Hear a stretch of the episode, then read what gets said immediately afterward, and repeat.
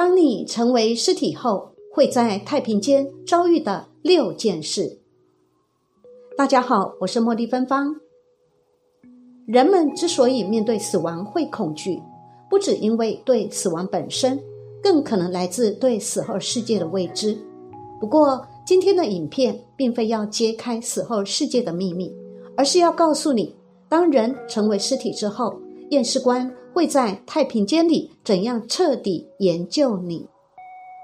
根据美国宾州法医文森卢斯金二世的说法，通常遇到死因不明或者要求保险理赔时，尸体会经过以下六道验尸程序：第一，你的器官会被整坨拉出来，仔细端详，如同电影演的一样。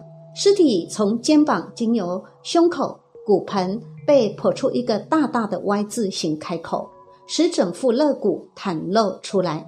接着，法医会用骨锯切开前半部的肋骨，准备把内脏捧出来检查。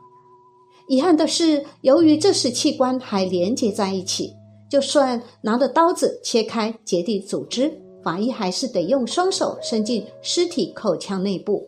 约莫舌头下方的位置，此时双脚扎稳马步，一口气把整组器官拉出来才行。技术好的话，有可能一次把舌头到直肠全挪出来哟。第二，必要的话会先用针把尸体放气，避免它像气球一样炸开。死于严重感染的尸体会变得又肿又紫。而且里面充满了甲烷、氢气、二氧化碳等气体，它们除了臭到想吐以外，还有可能随时炸开来。因此，碰上这种情况，法医会先用验尸针在尸体上扎出一个洞，然后把散溢出来的气体点燃。第三，你的尸体会变成僵尸般的绿色，甚至还会呻吟。卢斯金说：“他在验尸时碰过最恐怖的事情，就是眼前那具明显已经死透的尸体突然从喉头发出低沉的呜咽声。这是为什么呢？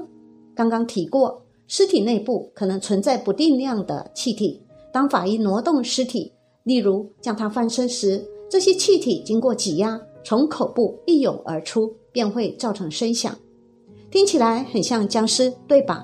但是。”还有更像的，当人死去以后，身体里面三百兆只细菌会开始进行分解，特别是在微生物密集的腹部，会因为分解作用产生绿色的斑点，看起来就像发霉。不久之后，皮肤也会被细菌蚕食，使体表浮现大量水泡。如果状况再糟一点，还会破裂，渗出分解液。不过，太平间通常不会收到这种尸体的啦。第四个步骤，你的头颅会像盖子一样被掀开，然后挖出里面的冰淇淋。卢斯金生动的描述说，为了检验大脑的情况，法医会先在尸体的头顶，从两只耳朵上方画一道相连的弧线，接着就像剖一颗汁液四溢的橘子一般。把头皮剥开，再用骨锯环切裸露出来的头颅，并以一种名为“颅骨破坏者”的工具插进头颅里，敲开天灵盖。刚死不久的尸体这时还能看见新鲜的大脑，但如果时间拉长的话，脑子就会融化成黏糊糊、灰白色的恶心布丁。要说冰淇淋也可以。由于做脑部切片必须尽可能精准地量出大脑重量，所以法医会把冰淇淋从椰子壳里挖出来，放进盆子里，再挂上磅秤测量。第五，你的皮肤会变成一双覆盖全身的手套，咻一下就拉掉了。当尸体的分解过程开始进行，皮肤便会逐渐与血肉脱离。变成一双人皮手套，只要稍加用力拉扯，整张皮都会被脱下来。在特定情况下，法医甚至会把人皮手套戴在自己手上。哦，但是不要误会，当然不是法医们很变态，而是已经分解的尸体松垮垮的，很难采取指纹，所以只好将人皮手套戴着再压印，这样压出的指纹比较清楚。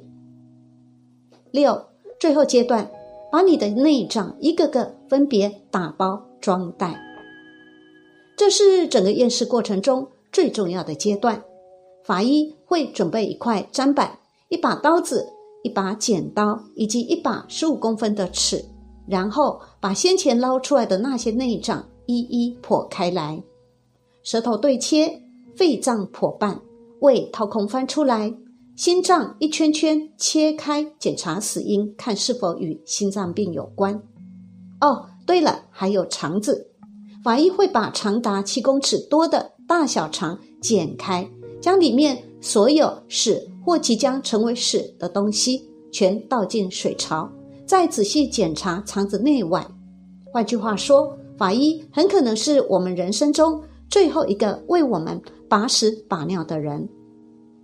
最后，法医会把需要特别检验的组织剪下装罐，其余内脏通通装进一个袋子里，把血液放干。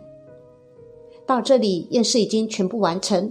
法医会把袋子塞进身体里，把切开的肋骨装回去，把开口缝起来，让亡者获得应有的平静。当然，除非有人要求第二次验尸。